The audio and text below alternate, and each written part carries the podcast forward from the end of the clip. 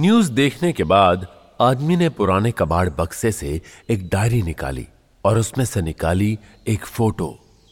आखिर, इतने साल बाद वो लौट आए मेरे शहर में। इतना कहकर, आदमी ने मुस्कुराते हुए दीवार पर लटकी एक पेंटिंग की तरफ़ देखा और पेंटिंग को हटाकर उसके पीछे छुपाई चाबी को बाहर निकाला। फिर मकान के तहखाने की तरफ़ चल दिया। तहखाने का दरवाज़ा खुलते ही चूहे निकलकर भागने लगे।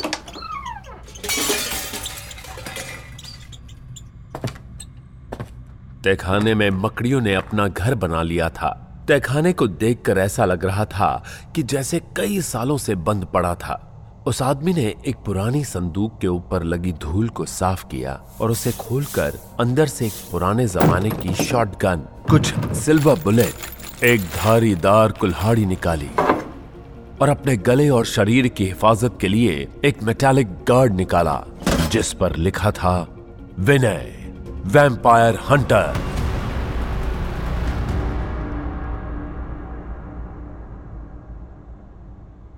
इधर रेल के डिब्बे में स्टेशन मास्टर अंधेरे का फ़ायदा उठाकर जॉर्जिया की तरफ़ बढ़ने लगा। स्टेशन मास्टर के कदमों की आहट सुनकर जॉर्जिया ने कहा रुको। तुम इतनी भी भोली नहीं हो जितना मैं सोच रहा था। मैं वो सब करूँगी जो तुम चाहते हो लेकिन बदले में मुझे वैमानिया जाने का रास्ता बताना होगा। स्टेशन मास्टर को पहले तो अपने कानों पर यकीन नहीं हुआ कि जो वो चाहता था उसे इतनी आसानी से मिल रहा है। इसलिए उसने बिना कोई मोल भाव किए जॉर्जिया का प्रस्ताव स्वीकार करते हुए कहा यह गाड़ी केरला से चलकर असम आई है। अब मुझे नहीं पता कि तुम कब और किस स्टेशन से चढ़ी हो। जो तुम्हें जानना था मैंने तुम्हें बता दिया। अब तुम अपना वादा पूरा करो। बस एक और सवाल। सुबह के वक्त ये ट्रेन कहाँ रही होगी? शायद छत्तीसगढ़। अब ज़्यादा इंतज़ार मत करवाओ मुझे। जो मैं चाहता हूँ वो करो। मेरा यकीन करो मैं तुम्हें तुम्हारे घर तक छोड़ कर आऊँगा। ये बोलकर स्टेशन मास्टर ने जॉर्जिया को ज़बरदस्ती अपनी बाहों में जकड़ लिया। जॉर्जिया के शरीर का स्पर्श पाते ही स्टेशन मास्टर के शरीर में बिजली दौड़ गई। ऐसा लगा जैसे किसी ने उसे रेगिस्तान की गर्मी से उठाकर सीधे बर्फ़ के ग्लेशियर में डाल दिया हो। स्टेशन मास्टर के पकड़ते ही जॉर्जिया की आँखें जल उठीं। अंधेरे में दो जलती हुई लाल लाल आँखें देखकर स्टेशन मास्टर डर गया और डर के मारे जॉर्जिया से दो कदम पीछे हट गया। थोड़ी देर के लिए सन्नाटा पसर गया। फिर स्टेशन मास्टर ने जेब से फ़ोन निकाला और उसकी फ्लैशलाइट को जॉर्जिया पर डाल दिया। सामने का दृश्य देखकर स्टेशन मास्टर की चीख निकल गई। डरावनी चीख ने सन्नाटे को भंग कर दिया, जिसके कारण कुत्तों का एक गुट डिब्बे के पास आकर ज़ोर ज़ोर से भौंकने लगा। डिब्बे से किसी इंसान के चीखने चिल्लाने की आवाज़ आती रही। और लगभग पाँच मिनट के कोलाहल के बाद, दोबारा से आसपास पहले जैसा सन्नाटा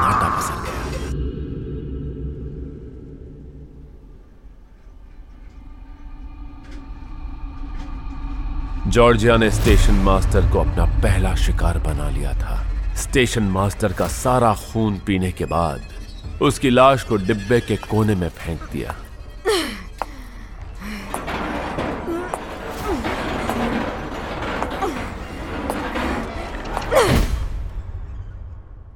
इधर वैमानिया से निकलने के बाद, डायना अपनी बेटी जॉर्जिया की महक का पीछा करती हुई हॉस्पिटल आ पहुँची।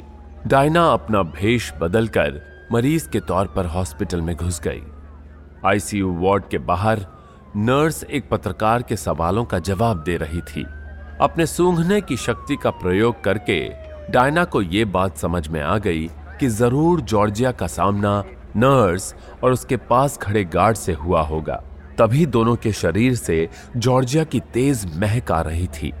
इसलिए वो चुपचाप एक कोने में खड़ी होकर गार्ड और नर्स के अकेले होने का इंतज़ार करने लगी। इधर स्टेशन मास्टर को खत्म करने के बाद जॉर्जिया चुपचाप डिब्बे से बाहर निकलने ही वाली थी कि तभी डिब्बे की हालत देखकर जॉर्जिया को अपनी गलती का एहसास हो गया। भूख और गुस्से में उसने खतरनाक कदम उठा लिया था। लेकिन अब जो हो चुका था, उसे तो नहीं बदला जा सकता था। हालाँकि, उससे आने वाले खतरे को कम ज़रूर किया जा सकता था। इसलिए जॉर्जिया ने जल्दी जल्दी आसपास फैले हुए खून को साफ़ किया और स्टेशन मास्टर की लाश को उसी ड्रम में डाल दिया, जिसमें वो खुद कुछ देर पहले कैद थी। जॉर्जिया डिब्बे से बाहर निकली तो उसके होश उड़ गए। कुत्तों का एक झुंड डिब्बे के सामने चुपचाप खड़ा था। ऐसा लग रहा था जैसे सभी उसके स्वागत में खड़े सलामी दे रहे हों। जंगल में जॉर्जिया ने कभी कुत्तों को नहीं देखा था, इसलिए उन्हें एक साथ देखकर थोड़ा डर तो लग रहा था। लेकिन फिर हिम्मत बांधकर जैसे ही जॉर्जिया ने उनकी आँखों में देखा, कुत्ते दो कदम पीछे हटकर ज़मीन पर बैठ गए। स्टेशन मास्टर का खून पीने के बाद उसका दिमाग शांत हुआ और फिर जॉर्जिया केरल की तरफ़ निकल गई। दूसरी तरफ़, हथियारों से लैस वैम्पायर हंटर विनय ने स्टोर रूम से एक पुराने जमाने का रेडियो ट्रांसमीटर बाहर निकाला। उस पर धूल की एक मोटी परत जम गई थी। उसे साफ़ करने के बाद एक फ्रीक्वेंसी पर ट्यून करके रेडियो सिग्नल भेजना शुरू किया। कोड नंबर 2663 बहुत देर तक रेडियो के टूटे फूटे सिग्नल के बाद एक साफ़ आवाज़ आनी शुरू हुई। ऐसा लग रहा था जैसे सामने से सिग्नल रिसीव करने के लिए कोई था ही नहीं। विनय रेडियो का रिसीवर नीचे रखने ही वाला था कि तभी सामने से एक आदमी की आवाज़ आई। कोड नंबर 2611 कोड नंबर 2663 क्या जानकारी चाहिए। जानकारी नहीं। मुझे कैप्टन से बात करनी है। वो यहाँ नहीं है। तो फिर वो इस वक्त कहाँ मिलेंगे? इट्स अर्जेंट वो कहीं भी हो सकते हैं। अंतिम बार जब उनसे जुड़ी जानकारी मिली थी तब वो कैलाश पर्वत पर थे। और अब उन्होंने रिटायरमेंट ले ली है। विनय ने रेडियो रिसीवर नीचे रखते हुए अपने आप से कहा कैप्टन आप ऐसा नहीं कर सकते। आप इस वक्त रिटायरमेंट नहीं ले सकते। एक बार दोबारा हमें वैम्पायर का अंत करना होगा। आपको हमारे लिए आना होगा। आप धरती पर कहीं भी हो, मैं आपको ढूंढ निकालूँगा। इतना कहकर विनय ने एक गाड़ी में अपना सारा सामान रखा और अपने कैप्टन की खोज में कैलाश पर्वत निकल गया। क्या विनय कैप्टन को ढूंढकर उसे दोबारा वैम्पायर के खिलाफ लड़ने के लिए मना पाएगा? क्या डायना जॉर्जिया को ढूंढ पाएगी?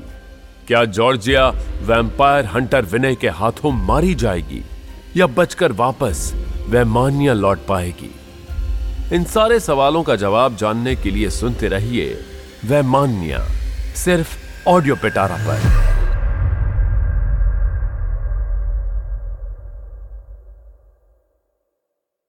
ऐसे ही इंटरेस्टिंग पॉडकास्ट और ऑडियो स्टोरीज के लिए सुनते रहिए ऑडियो पिटारा ऑडियो पिटारा सुनना ज़रूरी है।